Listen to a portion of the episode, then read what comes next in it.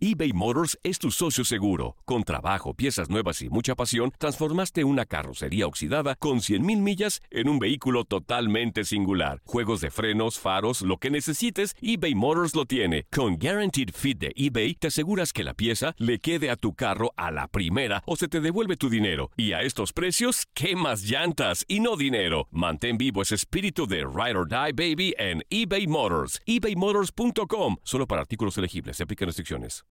El siguiente podcast es una presentación exclusiva de Euforia On Demand.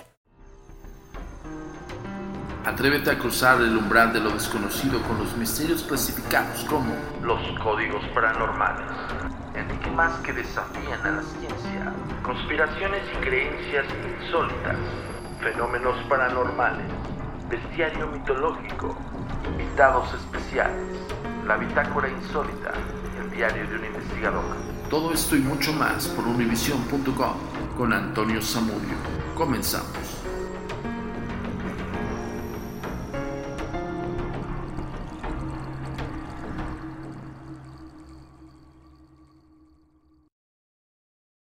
Hola, ¿qué tal? Bienvenidos una vez más a Códigos Paranormales, los podcasts de lo desconocido a cargo servidor y amigo Antonio Zamudio, director de la Agencia Mexicana de Investigación Paranormal, Los Agentes de Negro. Esto es traído como cada semana hasta ustedes por univision.com y por supuesto por Euphoria On Demand.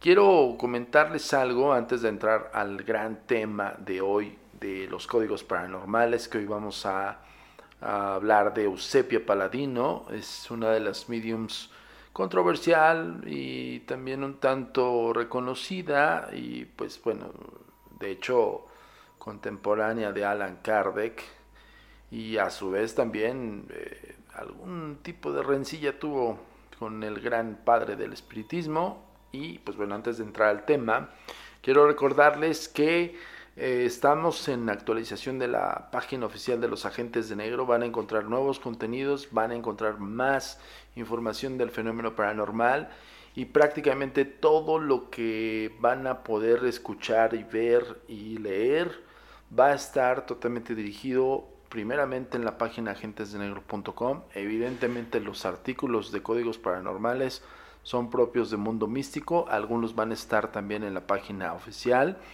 Y a su vez pues bueno, los podcasts van a estar totalmente aquí en Mundo Místico de Univision. Por supuesto, van a poder también escucharlos directamente en, en www.agentesdenegro.com, entre otros, otras sorpresas más y también investigaciones especiales y a su vez también pues material totalmente inédito y solamente para ustedes. Em, bueno, estamos en actualización. Ahorita si entras al sitio hay una página que te dice las redes sociales, el emblema de la Agencia Mexicana de Investigación Paranormal y te dice estamos en mantenimiento. El mantenimiento es eso, la actualización de nuestro sitio oficial, que ya muy pronto, ya nos tardamos un poquito, pero ya muy pronto va a estar eh, eh, al aire, bueno, en, línea, pues se van a dar cuenta de que el cambio es totalmente rotundo. Y ahora sí, vámonos directamente a el tema de hoy. Mediunidad y sonambulismo, Manuel Otero Acevedo y Eusepia Paladino, 1888-1895. Una madrugada de 1889, en la habitación de una fonda de Nápoles, el joven médico Manuel Otero Acevedo, 1865-1920, que apenas de apenas 24 años le pidió a la medium Eusepia Paladino 1854-1918, que obrara a plena luz la peor de las condiciones de producción de los fenómenos llamados espiritistas.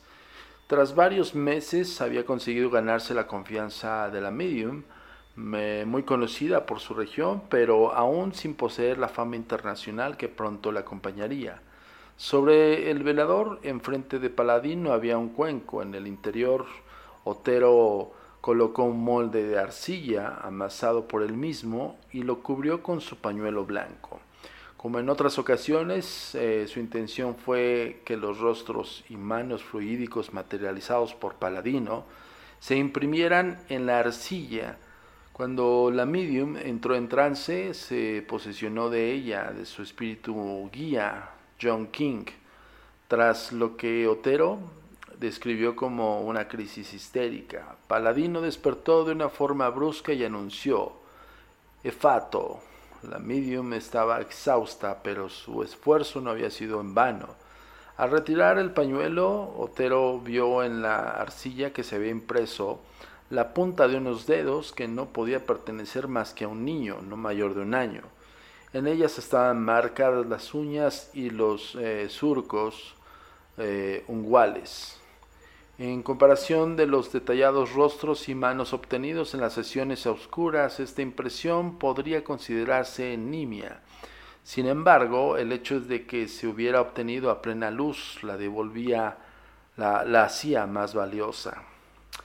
Otero se sintió plenamente satisfecho. Esa impresión no solo probaba la realidad de los fenómenos observados, sino también el rigorismo científico a la hora de obtenerla. Con una prueba de estas características estaba preparado para presentar sus trabajos ante la comunidad científica internacional. Voy a detenerme en, este, en esta anécdota de Otero, el médico que le hace una prueba directa y, muy con el rigor científico a Eusebio Paladino. Antes de entrar a, saber quién fue Eusebio Paladino, bueno, ya reconocimos eh, su fecha de nacimiento y su muerte, Eusebio Paladino era estas mediums de aportes físicos. ¿Qué es un aporte físico? Son materializaciones de figuras, formas, de objetos, pero principalmente de figuras de arcilla. O sea, lo que hacían en aquella época los mediums era colocar cierta arcilla parecida al barro, o, con otros materiales y cuando entraban en comunicación vinculada con un espíritu guía, un espíritu específico que ellos querían invocar, se plasmaba la impresión del espíritu y era como saber específicamente cómo eran, ¿no? cómo, cómo era la identidad del espíritu en el plano espiritual, valga la redundancia, y que se mostrara en el plano físico, en la sesión espiritista de, de Paladino. ¿ok? Esos son los aportes. Vamos a subir en las redes sociales cómo es un aporte y, bueno, la distinción de un sinfín de, de, objetos, de, figuras y de formas. De ahí también eh, no dudo que se haya provenido eh, el concepto de los fraudes, ¿no? Evidentemente hubo muchos em, de estos eh, sagaces y, y, gandayas que quisieron hacer mucho dinero con las sesiones de Eusepia. Y muchos mostraban muchos fraudes muy conocidos que incluso eh, hay imágenes. Eh, yo tengo un libro que son los fraudes psíquicos. Eh, les voy a tratar de, tomar fotografía porque tendría que este, escanearlos, pero es un libro muy viejo, es un libro muy antiguo que tiene un poco más de, dos, sí, casi 200 años. Y pues no quisiera dañarlo, no quisiera someterlo a un, a un escáner porque tendría que abrir muy, muy enérgicamente su pasta y podría romperse. Entonces lo tengo bien cuidadito. Lo que voy a hacer es sacarle una fotografía con el dispositivo y, tiene muy buena capacidad de, tecnología fotográfica este dispositivo. Entonces, este, pues va a salir bien y va a salir bonita la foto. Entonces la voy a poner en las redes sociales para que vean la gran diferencia entre los aportes de un, de un medium como lo es Eusebio Paladino y los fraudes que intentaron hacer, que incluso había em, la, la, concepción de que estos aportes eran emanados por mediums.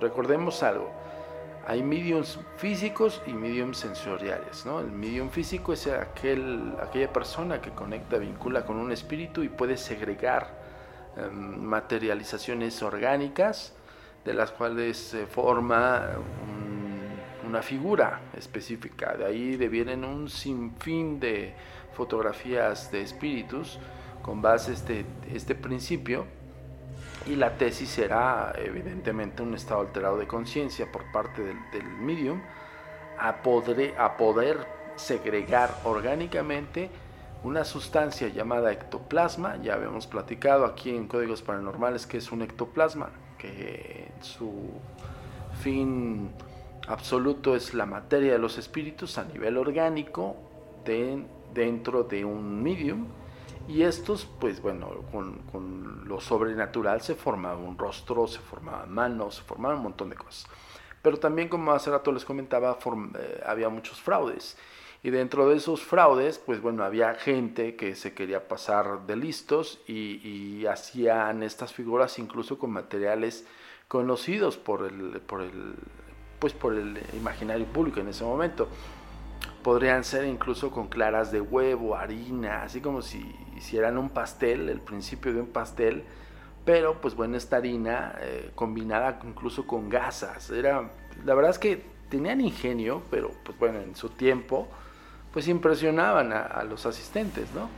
Y no propiamente eran eh, reales, ¿no? Pero sí había una base, había un fundamento por parte de algunas más mediums, pero la más conocida es Eusebio Paladino. Continuamos. Em, por un lado, no, no hallamos ante, nos hallamos ante dos personas en el inicio de sus carreras. En 1889, Otero era un médico recién licenciado y Paladino una medium que para entonces tan solo era conocida en Nápoles. Alpini 1962 eh, para, un, para el, el primero, sus experiencias con Paladino supusieron los inicios del estudio de la mediumnidad, así como la oportunidad inmejorable para dar a conocer sus trabajos a las autoridades científicas.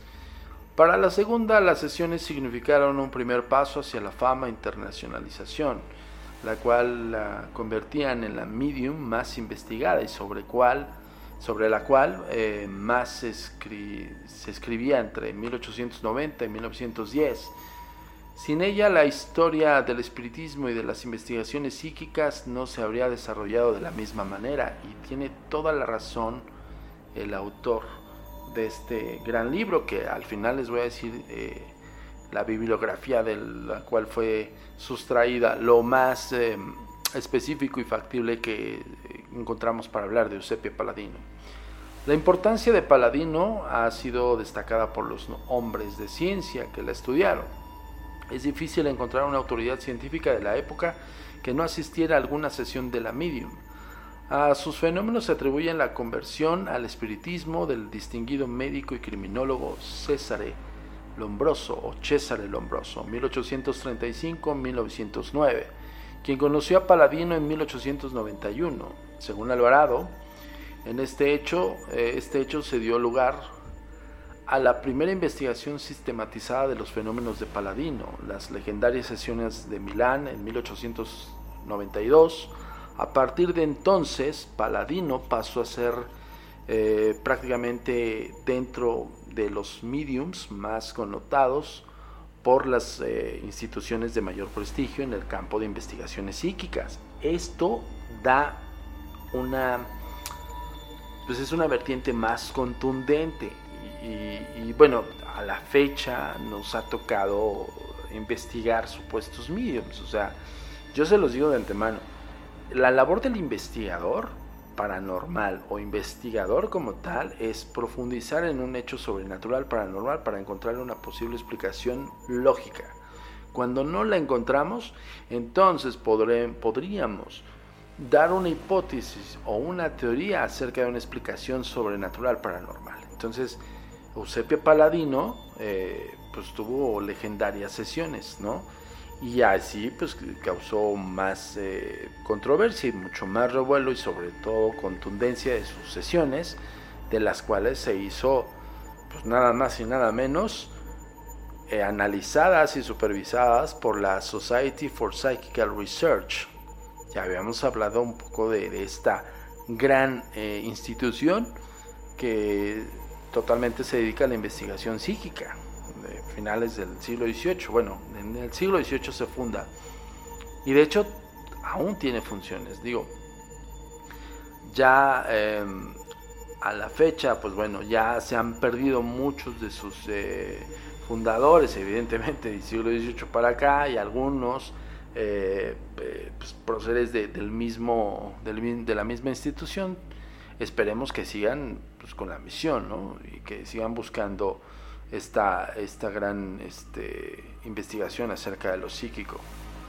Y también, por si fuera poco, el Institute General de Psychology, que es el Instituto de Psicología General, o sea, no solamente la, investigó una, una asociación, un instituto de, investigación psíquica, pues yo, mm, yo quiero poner la analogía, nosotros somos la Agencia Mexicana de Investigación Paranormal, es eso, es la búsqueda de, fenómenos paranormales, a su vez también de la mano con el Instituto Psicológico General. O sea, no cualquier eh, institución le puso pruebas más contundentes a Eusebia. Los historiadores han tratado estas y otras experiencias profusamente, sin embargo, al menos un capítulo de la carrera de la medium resta por escribir, el de Otero Acevedo en las sesiones de Nápoles de 1888 al 89. Según argumenta esta tesis, este episodio es fundamental para explicar por lo que Lombroso terminó por, interesarle por interesarse por Paladino y por qué Akasov se convirtió en el principal artífice de las sesiones de Milán en 1892. En la primera parte de este capítulo, además de profundizar en lo apuntado, se, utilizan los trabajos de Otero Acevedo en Nápoles para indagar en la importancia de las pruebas y en los testimonios de la legitimización de los fenómenos llamados espiritistas. El uso que Otero eh, hizo en los moldes de arcilla obtenidos en Nápoles revela las intenciones de construirse una autoridad dentro del campo de las investigaciones psíquicas. Para lograr este objetivo siguió varias estrategias como alardear de su convicción materialista o escribir a cuanta autoridad científica se hubiera interesado en el tema. En la segunda parte del capítulo, Veremos cómo la mediumnidad se convirtió en un objeto de estudio científico gracias y en parte a su contraposición del sonambulismo. A este respecto se expone una de las experiencias de sonambulismo clarividente que Otero Acevedo realizó a su vuelta de Nápoles. Finalmente, se analiza como la aceptación de la mediumnidad y sus fenómenos, afecto a las convicciones materialistas de tres autores que iniciaron con Paladino por supuesto en el campo de las investigaciones psíquicas, Richet, Lombroso y ante todo Otero Acevedo. La mayor parte de la vida de Otero Acevedo es un misterio que con paciencia he podido desentrañar a través de sus publicaciones. Las pequeñas notas de prensa, las biografías sobre un buen amigo suyo, el escritor Ramón del Valle Inclán, y los recuerdos del periodista gallego Raimundo García Domínguez, seudónimo de Borobo cuya familia muy próxima a la de Otero Acevedo, nacido en Rosario de Santa Fe, en Argentina, en 1865. Otero Acevedo vivió en Censures, Galicia, donde su adolescencia, pues, eh, vaya, su padre es, originario de allí, en Galicia. Se licenció en medicina con honores en la Universidad de Santiago de Compostela. En su etapa de estudiante fue fundador presidente de la Tuna de Compostela eh, así como eh, del seminario satírico Pero Grulo, anticlerical, anticarlista y de orientación masónica. Fue discípulo del catedrático de cirugía de medicina de la Universidad de Timoteo Sánchez Freire, en 1838 con quien se inició en la práctica de la hipnosis clínica. En 1891 se doctoró de, la, de medicina de la Universidad de Madrid, especializándose en la cirugía del sistema nervioso, de la cual fue pionero en España. Desde entonces ocupó varios puestos de importancia en el Instituto de Terapéutica Operatoria en Madrid, del doctor Federico Rubio. El, balneario eh, de Ledesma en Salamanca y el hospital de Pontovedra en Galicia. Eh, pronto del, verano a sus viajes a Argentina fueron habituales, donde conservaba parte de su familia. Murió el 19 de junio de 1920 en Censures a causa de una grave enfermedad. Eh, dice García Domínguez que según los rumores, Sotero Acevedo fue cuanto había de ser para ir sin remisión al infierno, ateo, masón, vegetariano, volteriano, tal vez nudista y sin duda republicano federal, espiritista desde luego y que quizá hablase esperanto. Poco faltaba de que lo tildasen de bolchovique y a pesar de su fortuna en aquellos últimos años que coincidieron con la revolución rusa, Algunos de estos rumores eran ciertos, como el hecho de que era ateo, masón y republicano. Ahora bien, espiritista nunca llegó a declararse. Su interés por los fenómenos se desarrolló, eh, aunque se tenga una ligera sospecha, a raíz de libros, artículos y participaciones en sociedades y congresos espiritistas. Se registran solamente en este periodo. Para este capítulo se han tenido especialmente la cuenta de dos volúmenes, Los Espíritus, en 1893, así como las dos series de artículos que publicó el Heraldo de Madrid y el Globo, tituladas Los Fantasmas en 1891 y Lombroso y el Espiritismo en 1895. Bueno, en sí la descripción prácticamente, bueno, conoció a Eusepia Paladino, le hizo una prueba eh, científica Eusepia, refrendando con luz, eh, al hablar de, de, la prueba científica que hizo Acevedo a Eusepia, fue con luz absolutamente en los cuartos estos que se desarrollaban las sesiones espiritistas en aquel entonces. Siempre se estilaba que se usaban eh, cuartos oscuros o lo que se llama el blackout. Había una forma explícita de, que el medium necesitaba quietud absoluta, no tenía ni, no podía ser interrumpido por ninguna fuente de iluminación y otros conceptos que muchos de los científicos en aquella época pues, rebatían y evidentemente pues no les gustaba de del todo eh, que fuese así, ¿no? O sea, que, en un momento dado eh, eso se podía presumir como algo notoriamente fraudulento, ¿no? Por el simple hecho de que el ser humano en un blackout pues, no tiene visión absoluta de nada y por ello pues se podía prestar a posibles fraudes. Bueno, Eusepia Paladino, ahí les va la biografía de Eusepia, eh, italiano, evidentemente, 21 de enero de 1854, todavía, está, todavía no se sabe con certeza si nació en ese año, o si fue en otro, murió en 1918, fue una medium italiana de renombre internacional.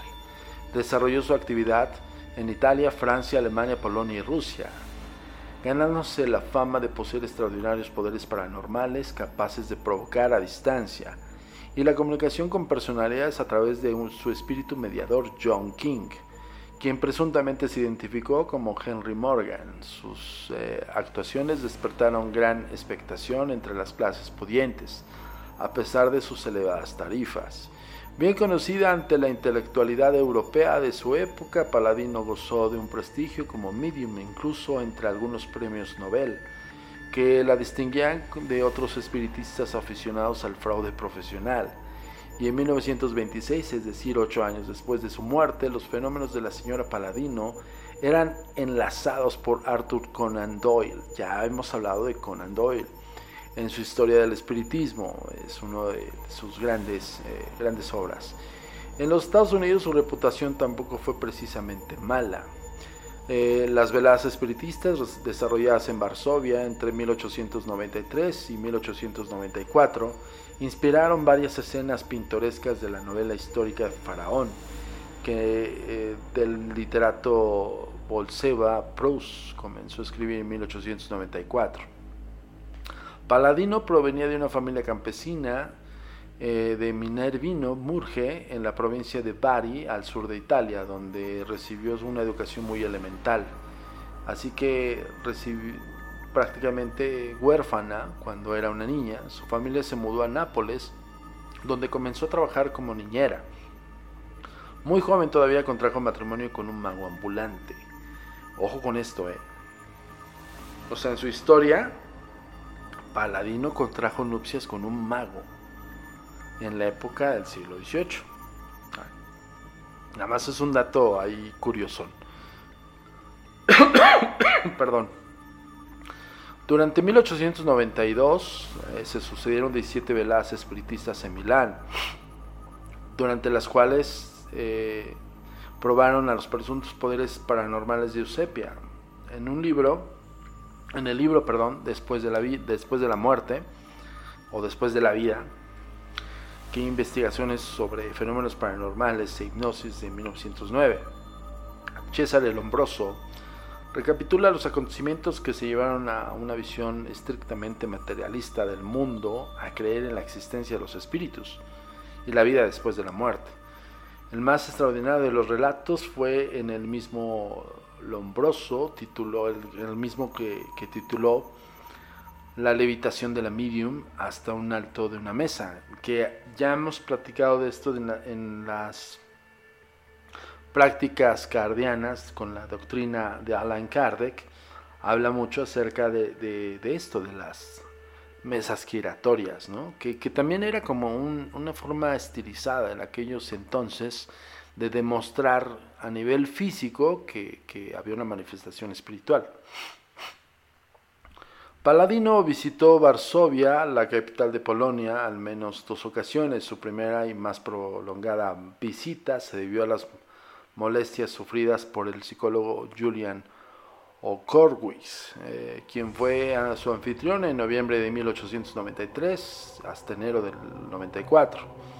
Respecto a los fenómenos paranormales ocurridos durante las veladas dirigidas por Paladino, Okorowicz eh, se manifestó en contra de la hipótesis espiritista, afirmando que se debían a una acción fluida, debido a los propios poderes de la medium unidos a los de los demás participantes de la sesión espiritista les repito, era muy controversial y a su vez pues señalada por todos los investigadores psíquicos en aquellos entonces. Okorowicz se presentó a Paladino y al periodista y novelista Bel, ay, perdón, Prose, así, quien se convirtió en un habitual eh, de sus sesiones espiritistas que describió en breves reseñas de prensa y que inspiraban algunas escenas de su novela Faraón. El 1 de enero de 1894, Paladino se presentó en la residencia de Proust, tal como relata el mismo Por la noche, ella visitó a Proust y a quien ella siempre adoró. Aunque su conversación fue algo pintoresca, en tanto que ni ella sabía polaco ni hablaba en italiano. Cuando Pruso entró a la habitación, ella enloqueció de alegría y según y de algún modo lograron comunicarse. Así que ella entendía que era una obligación el hacerle una visita de Año Nuevo. Eso lo menciona en su libro Faraón. Bueno, déjeme beber tantito porque ya se me está yendo un poco la voz. Mm, ok. Paladino volvería a visitar Varsovia durante la segunda mitad del mes de mayo de 1898. En escala de un viaje desde San Petersburgo a Viena y Múnich. En aquella ocasión, Proust asistió al menos a dos de las tres sesiones espiritistas que ella condujo que se realizaron en el apartamento de Ludwig, que tiene un apellido súper raro. Que mm, prefiero no mencionarlo porque me voy a quemar, porque no, no lo sé pronunciar. En 1905, Eusebio Paladino aparece en Brasil, en, perdón, aparece en París. Bueno, les voy a decir por qué tuve este ligero em, trabalenguas con París y Brasil. Ya les he platicado, yo tenía un, yo tuve un maestro, el profesor Capriles, ya he hablado de profesor Capriles, el maestro de espiritismo, que él tenía una gran gama de aportes. Él eh, estaba muy influenciado por Eusebio Paladino y era muy conocedor de Eusebia y a su vez de, pues, de toda su pues de sus sesiones, de sus enseñanzas mediúmnicas y todo el rollo, ¿no? Entonces, recuerdo perfectamente que tenía un, un museo literal, era un museo tal cual de distintos objetos de aportes de los espíritus. Capriles tenía entre sus objetos más preciados pañuelos, anillos, em, aretes, fotografías. Bueno, yo la verdad en un primer plano pues fui muy renuente como buen investigador y no le creía, ¿no? Hasta que tuve la oportunidad de asistir a una sesión espiritista en, en operación de él y ante mis ojos y ante poco más de 12 personas con uno de mis investigadores pudimos ver pues es una forma de describirlo como el techo de la habitación en la que estábamos, en una habitación poco más de 12 metros cuadrados aproximadamente. Cabíamos 12 personas específicamente, bueno, con nosotros éramos 14. Y nosotros nos movíamos con libre, con libre, este, pues, de libertad de movimiento, ¿no? O sea, no, no teníamos en ningún momento a Capriles encima, ni mucho menos que nos, nos dijera, aquí no, aquí sí. Simplemente nos decía a ustedes, eh, experimenten la sesión, eh, no canalizando, evidentemente no estando concentrado altamente en la sesión, y ustedes traten de, pues, de captar todo lo que se pueda. Yo tomé varias fotografías, ahí debo tener las fotografías, las voy a subir. Estábamos muy jóvenes. Yo voy a subir la fotografía de esa sesión. Y yo aventaba el flash, ¿eh? O sea, yo, yo traía, teníamos una cámara digital. Fue esto en el 2000, finales del 2006. Tenía una cámara digital de una marca japonesa, muy buena, y era, pues no era cualquier cámara, era de, de aquellas cámaras que era de las primeras que tenían poco más de 4 megas de, Ahorita, bueno, se van a reír de mí, los, los chicos y chicas de millennials, se van a reír de mí de, los 3, 4 megas de mi cámara. Pues ahorita pues ya son otro tipo de tecnología, pero en aquel entonces pues era una, una cámara de tecnología avanzada. Yo aventaba mi, mis fotografías de flash así, valiéndome gorro, o sea siempre en mi, en mi forma más objetiva de buscar una posible explicación. Entonces, eh, si era un blackout, no se veía nada, o sea, no te ponías el dedo enfrente y no veías nada, ni siquiera tu, tu vista se acostumbraba a divisar algo, no veías nada en absoluto. Me acuerdo que tenía el cono, todos estaban alrededor en, sillas y todos estaban entrando en una especie de estado alterado de conciencia. Capriles estaba en medio de todos, seis de un lado, seis de otro. mi investigador y yo teníamos la posibilidad de estar sentados en, dos sillas o estarnos moviendo. Y, nos, pues yo como buen investigador me empezaba a mover y para divisar en dónde estaba, arrojaba fotografías a diestra y siniestra, porque el flash me podía, pues bueno, orientar en dónde podía pisar, ¿no? Algo muy curioso que sucedió esa noche de esa sesión espiritista con el profesor Capriles fue de que no escuchamos nada, no se escuchó absolutamente nada. Yo no escuché ninguna psicofonía, ninguna voz negra, nada por el estilo. No sentí absolutamente nada, no hubo una sensación específica de algo, ni tampoco pude fotografiar absolutamente nada, alguna emanación ectoplasmática o algo por el estilo. Yo buscaba ese tipo de, pues de fenómenos, ¿no? Oh sorpresa, de verdad, se los digo. Estuve ahí, a, mí nadie me lo contó. Estuvimos los dos ahí. Del techo de esta habitación era una de estas casas bastante antiguas. Eh, estamos hablando de Santa María. Santa María. La Santa María de la Ribera, así se llama la, la zona aquí en la Ciudad de México. Hay unas casas muy antiguas, casi tan antiguas como la Roma y del techo, estos techos altos, eh, bastante grandes, eh, blancos, con, un...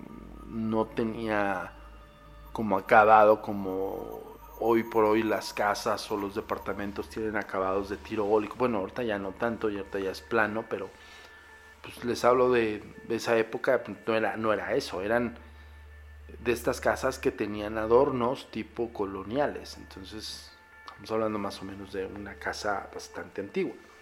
Bueno, del techo, donde nada más había puro techo blanco, perdón, suena como albur, pero no es así, un techo liso color blanco, nada más, no había nada más. Era un cuarto usado para hacer blackouts en sesiones espiritistas y las únicas lámparas eran lámparas de pie. No había ninguna instalación eléctrica en el techo. Pues del techo secreta, así, secretó o, emanó algo que empezaba a verse rojo. Yo recuerdo que le llegué a decir a, mi investigador, ¿estás viendo lo que yo estoy viendo? O sea, del techo se ve como, como un foco rojo, como una luz roja. Yo proyecté dos, dos fotografías en flash en ese lugar. Y curiosamente, pues cuando el flash ilumina en un entorno de blackout, puedes iluminar todo el espacio. Pues sí, momentáneamente en unos en un segundo puedes ver o milisegundos porque es un flashazo, ¿no? No sabía nada. Ese foco rojo se empezó a incrementar poco a poco y se incrementó de tal manera que se veía como una candela de un cigarro, de un puro, porque era casi del tamaño de la circunferencia de un puro. Y pareciera que eso emanaba del techo al rojo vivo. Lo confirmamos. Cae en el suelo, que yo creo que si le cae a una persona que estuviese ahí, lo traspasa la piel por el rojo vivo. ¿Por qué asevero y confirmo que estaba rojo vivo? Porque como buen investigador me acerco a ese objeto, le saqué dos fotografías, algo que debo decir bien curioso. Todas las fotografías con esa cámara de alta tecnología en aquellos entonces, pues no tenía fallas en absoluto, era nueva. Dos fotografías que tomé en el suelo cuando cayó ese objeto al rojo vivo, de hecho, se escuchó que era metal, pues tomé las fotografías hizo facto. O sea, nosotros vimos como el foco rojo, bueno, el, el, puntito rojo, se empezaba a incrementar de tamaño y de color. De rojo pasó a color naranja, como si fuera el rojo vivo de un objeto que está incandescente. Llegó un momento del tamaño incrementar a la candela de un puro, por describirles cómo fue. Y luego cayó. No, yo no vi en qué momento cayó, pero me queda claro que cayó del techo. Cae del techo, suena el tintineo del metal en el piso. Y lo primero que yo hago fue sacarle dos fotografías en el piso a lo que cayó. No había nada. No había una manera que pudiese confirmarles que, ah, bueno, pudo haber salido, alguien lo arrojó, bueno, se presumen muchas cosas en un blackout, por eso entiendo perfectamente de los investigadores en aquellos entonces, y no vamos tan lejos. Society Psychical for Research es súper, súper enérgica en sus investigaciones, hablando que hace rato estábamos hablando de las pues de, de los exámenes, de los tests que le hicieron a Eusebia. Y recuerdo perfectamente que la primera reacción fue tomar fotografías y mi segunda reacción fue acercarme a ese punto. Yo vi iluminado en flash el entorno y vi el objeto en el piso. Y aún en el piso, en el blackout, se veía como si estuviese ese objeto entrando en, una, pues, en una incandescencia de mayor a menor como cuando sacas un objeto metálico del, fogón, como le llaman, de la hoguera, y está el rojo vivo. ¿Qué pasa? Pues empieza a enfriar y empieza a decolorarse ese tono, anaranjado, a amarillesco, a rojo. Y mi, mi forma más tonta, porque pues, pues sí lo toqué, lo tomé y lo solté porque estaba hirviendo, estaba incandescente, me quemó, recuerdo perfectamente eh, parte de las yemas, literal así, pero fue instantáneo, o sea, lo agarré en mis dedos, yo lo toqué en mis dedos, en mi mano, y lo sentí tan incandescente que me quemó y lo solté. Volvió a sonar el tintineo. Recuerdo que Capriles me dice, vamos a cerrar, todavía no lo agarres, así me dijo cerraron la sesión, yo tomé fotografías por todos lados, créame. Todos los recovecos de ese espacio, en el momento que estábamos en esa sesión, tomé fotografía. Todos estaban en su lugar. Nadie se había movido. Yo hasta llegué a pensar, ok, pues alguien lo aventó. ¿No? O sea, como buen investigador, te empiezas a preguntar, ok, por, por supuesto que lo han de haber calentado, ¿no? Y alguien lo arrojó, pero ¿cómo arrojas un objeto así? Igual y pues, tenías la manera de cubrirte. Ahora, un punto importante. Todos tenían las manos en sus rodillas. Todos, tal vez presumiblemente te puedes eh, imaginar que en algún momento un punto ciego, pero éramos dos investigadores. Yo estaba concentrado en lo que sucedía en el techo y en el suelo, mientras mi otro investigador estaba observando detenidamente a su alrededor. Los flashes eran continuos y justo era para ver, porque teníamos puntos ciegos. Te puedes así ir con un sinfín de teorías, con un sinfín de hipótesis que pudiera sacar una posible teoría. De decir, bueno, ok, es muy probable que no hayamos visto ni, ni mi investigador ni yo que alguien arrojó este objeto incandescente, pero qué curioso que este objeto estaba al rojo vivo y no, no lo aventaron porque nosotros lo vimos desde el techo. Cae en el piso y suena el tintineo. O sea, no fue como que alguien lo aventara. Y si alguien lo aventó con ese blackout, tuvo que analizar específicamente el movimiento de su mano. Ojo, su mano, con un objeto incandescente arrojarlo al centro, al centro de la habitación. Porque no fue que lo encontráramos eh, a unos metros de donde cayó el techo, sí cayó algunos centímetros en medio de donde cayó. Pero pues bueno, ahí te haces las preguntas. Nosotros hicimos el cuestionamiento entre los dos, créame, o sea, lo hicimos toda la noche ese día. No, yo no concebía cómo, cómo podría emanarse un objeto o cómo podría materializarse un objeto de esta magnitud. Recuerdo perfectamente que le dije a Capriles que me gustaría tener en posesión ese objeto. Y es donde, bueno, igual fue mi profesor de espiritismo. Digo, al final del día, eh, en ese entonces cuando estábamos eh, en su sesión, pues estábamos averiguando un poco más de, de, su, pues sí, de su doctrina, de lo que hacía, si era eh, Kardec o si era este otro pues otro baluarte del espiritismo, ¿no? Y justo nos entramos en este tema de Eusebio Paladino porque Kardec, perdón, Capriles en Brasil, él se instruccionó más profundamente en las sesiones espiritistas en Brasil pues se preparó para invocar y evocar a Osepe Paladino. Híjole, gran, gran maestro que espero que, no haya trascendido. Con esto la pandemia no, se sabe, pero ya no lo he vuelto a ver, pero mm, me quedó muy, muy, pues eh, sí, o sea, muy presente de esa sesión y a su vez todas las enseñanzas que nos impartió acerca del espiritismo y justo su influencia de Eusebio Paladino. Yo les digo de antemano, no encontré ninguna explicación. Nosotros hicimos toda la retórica que queríamos hacer entre nosotros, eh, las posibilidades de que si fuese aventado el objeto, si fuese arrojado, si fue confabulado para que se viera, pero pues, yo lo vi de, desde punto rojo en el techo. O un puntito rojo es como cuando avientas un láser de estos del láser de, color rojo en el techo. Así empezó. Y nos llamó la atención, por eso uno estaba atento, en mi caso yo estaba atento en, la parte del techo y, eh, y, mi investigador estaba pues todavía supervisando. Yo aventaba flash para que justo no hubiera ninguna intromisión extraña o rara por parte de los asistentes. No vimos nada de eso.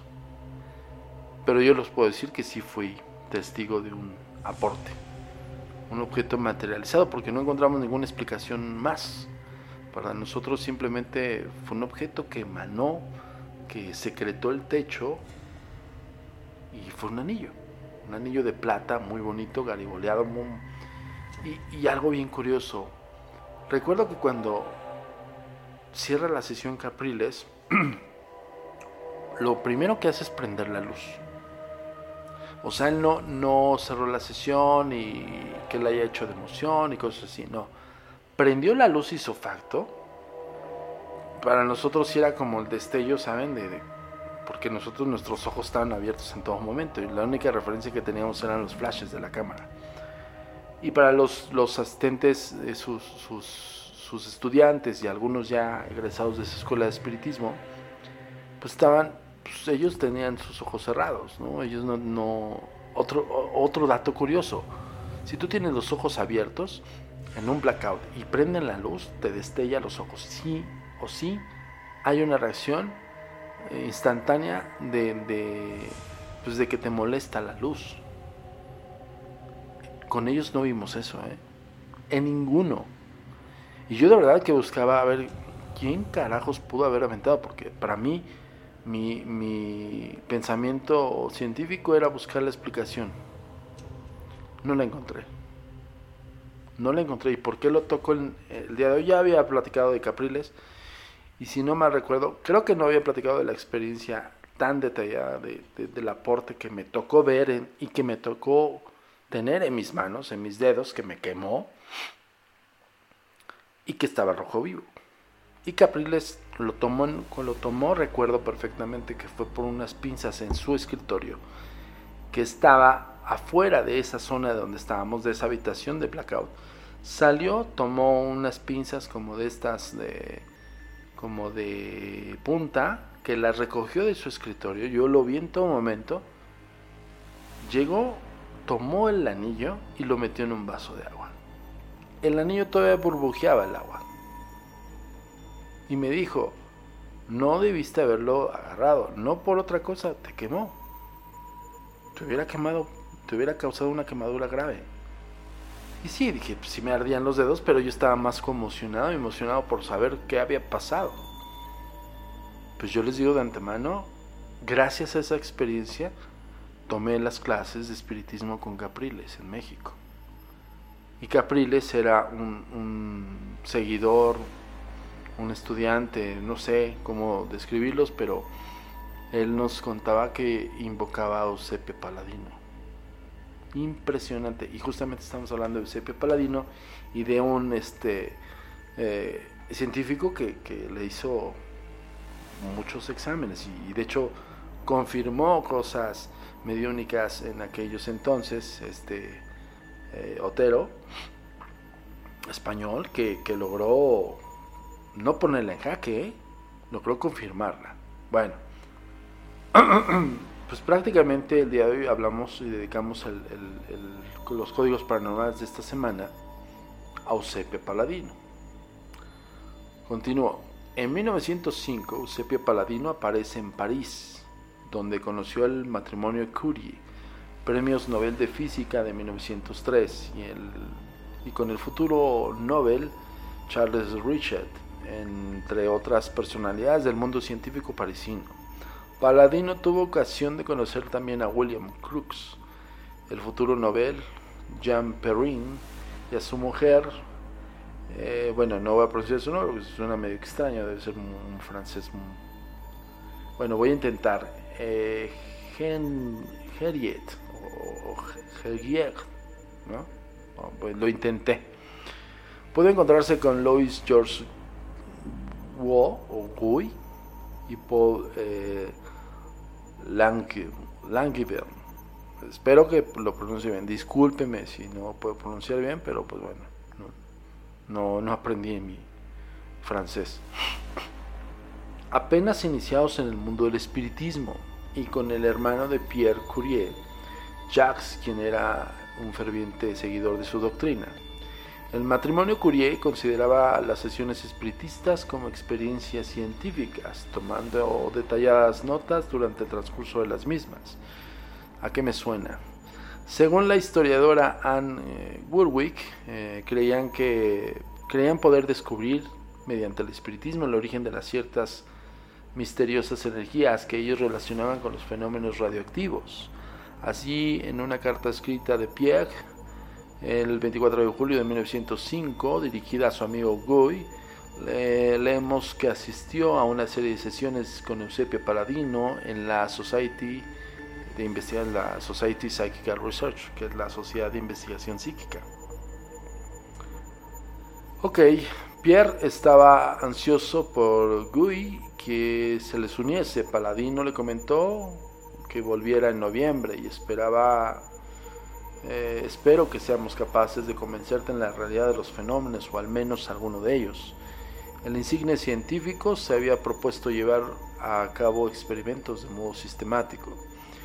Aún el 14 de abril de 1906, eh, tan solo días antes de su muerte accidental, Pierre escribía a Guy sobre la última sesión espiritista, refiriéndole que hay un, hay un eso, en mi opinión, todo es un vasto dominio de hechos y estados físicos en el espacio enteramente nuevos, sobre los cuales no tenemos ninguna teoría, desafiaba a los científicos.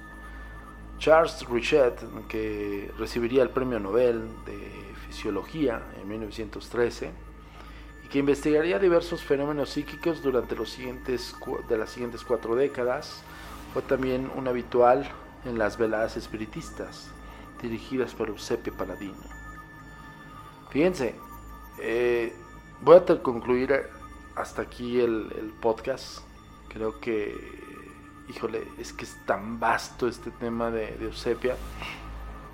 Ya le dediqué un primer podcast, este, bueno, también es dedicado para Eusebio Paladino, pero lo vimos desde el punto de vista de la confirmación y corroboración de científicos, incluso premios Nobel, que conocieron a Eusebio Paladino científicos reacios, científicos absolutos, que incluso se unieron a las sesiones espiritistas de Eusebio Paladino. O sea, no es cualquier personaje. Por hoy yo les puedo decir, es la medium real y más reconocida a nivel mundial. Bueno, yo los dejo por hoy. Eh, les recuerdo que cada semana tenemos los podcasts de los conocidos, con su servidor Antonio Zamudio, director de la Agencia Mexicana de Investigación Paranormal los agentes de negro. Acuérdense, redes sociales ahí están dispuestas para ustedes para que nos envíen todos los casos que quieran investigar. Bueno, quiero comentarles algo. El poltergeist de Madrid sigue en investigación. Estamos tratando de resolver el caso. Quiero comentarles algo. Uno de los protocolos y parámetros específicos que nosotros les pedimos a todas las personas que se acercan al organismo es que nos den oportunidad de hacerle pruebas específicas a los materiales que nos envían. Y a su vez les pedimos que no propiamente aseveren, no que no suban, suban lo que ustedes gusten y manden. Eso no implica un parámetro dentro del organismo. Lo único que sí es que eh, si, si una persona se acerca a nosotros para resolver sus dudas con base al fenómeno que, que le acontece y que le está atormentando, pues para entrar, no entrar en una especie de controversia o una especie también de sugerencia acerca de un fenómeno, pues les pedimos que no propiamente hagan un juicio de los, de los fenómenos y que simplemente digan, ahí está algo que para mí es un fantasma, ¿no? O es un espíritu, o es algo. Si no, pues entonces propiamente para qué buscas ayuda con los expertos. Yo esto lo quiero eh, tomar en acotación, lo comento porque tuvimos una discrepancia con la persona implicada en el poltergeist de Madrid que nosotros ya confirmamos, de hecho ya subimos a redes sociales un primer video ya analizado por nosotros. Los análisis no son tan rápido como quisiéramos, de verdad. O sea, digo, estamos hablando el día de hoy de Eusebio Paladino, estamos hablando de cómo los científicos fueron a varias sesiones y fueron un montón de cosas. Esto no es como, como lo pintan en internet, perdón que les diga, pero la mayor parte de la información que se ostenta como investigación paranormal es falsa. Y desafortunadamente no tiene fundamento y esto va para todo aquello aquel eh, tipito que sube eh, sus materiales como investigaciones exploraciones urbanas y creen que son investigaciones paranormales. Eso no es una investigación la investigación es tomar un caso como el que estamos nosotros tomando y tratar de buscar una respuesta para esa persona que le atormenta ese tipo de fenómenos.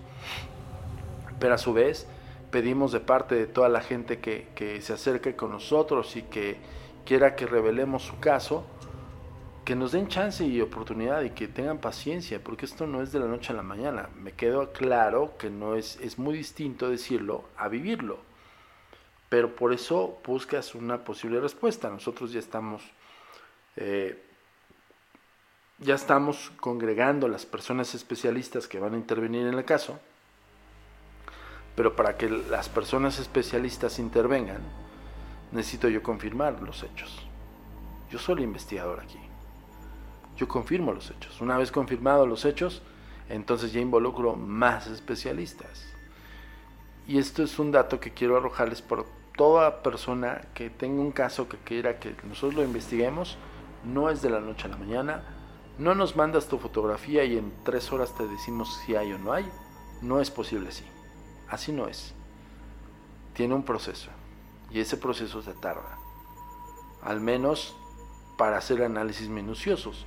Si lo quieres hacer un análisis superficial y, y, a ojo de buen cubero y sin fundamento de nada, pues te lo pueden entrar en 5 minutos. Nosotros como organismo, 26 años nos respaldan. Eh, estamos consolidados, estamos eh, renombrados y, y agradezco que las cadenas más importantes, cadenas televisoras más importantes del mundo, han trabajado con nosotros para documentar, no para propiamente hacer un videíto de YouTube. Por ese lado, les, les comento de lleno esto, lo quería, lo quería transmitir y pues bueno, eh, tuvimos una resolución eh, factible, pero sí evidentemente el por qué es esto. No, no puedo yo eh, en un primer momento analizar un material mientras la persona que quiere que lo analice lo sube como fidedigno. Es increíble eso, eso no se puede hacer. Al menos, por lo menos, si tengo duda de que eso no es, pues por eso me acerco al especialista. Si quiero subirlo así porque para mí es un fantasma, pues lo subo y no busco o no hago perder el tiempo a los especialistas.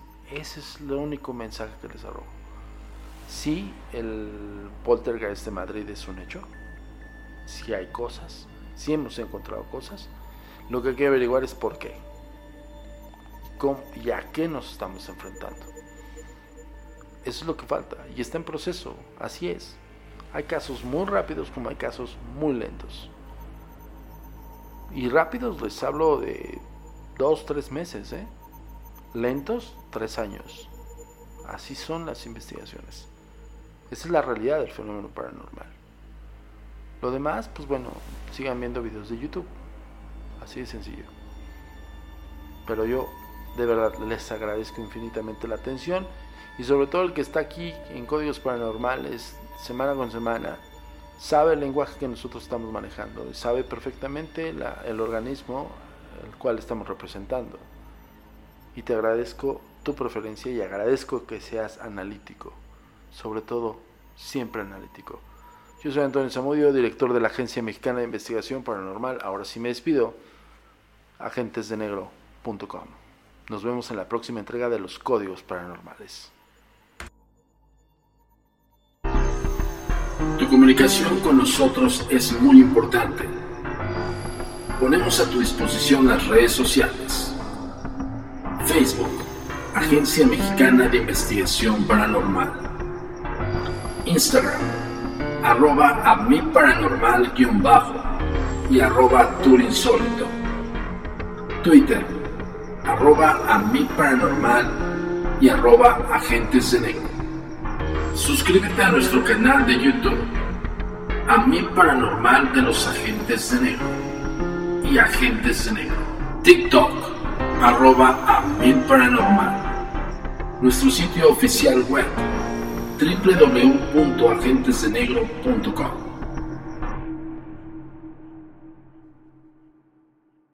El pasado podcast fue una presentación exclusiva de Euphoria On Demand. Para escuchar otros episodios de este y otros podcasts, visítanos en euphoriaondemand.com. Boost Mobile tiene una gran oferta para que aproveches tu reembolso de impuestos al máximo y te mantengas conectado. Al cambiarte a Boost, recibe un 50% de descuento en tu primer mes de datos ilimitados. O, con un plan ilimitado de 40 dólares, llévate un Samsung Galaxy A15 5G por $39.99. Obtén los mejores teléfonos en las redes 5G más grandes del país. Con Boost Mobile, cambiarse es fácil. Solo visita boostmobile.com. Boost Mobile, sin miedo al éxito. Para clientes nuevos y solamente en línea, requiere AroPay. 50% de descuento en el primer mes requiere un plan de 25 dólares al mes. Aplican otras restricciones. Visita boostmobile.com para detalles.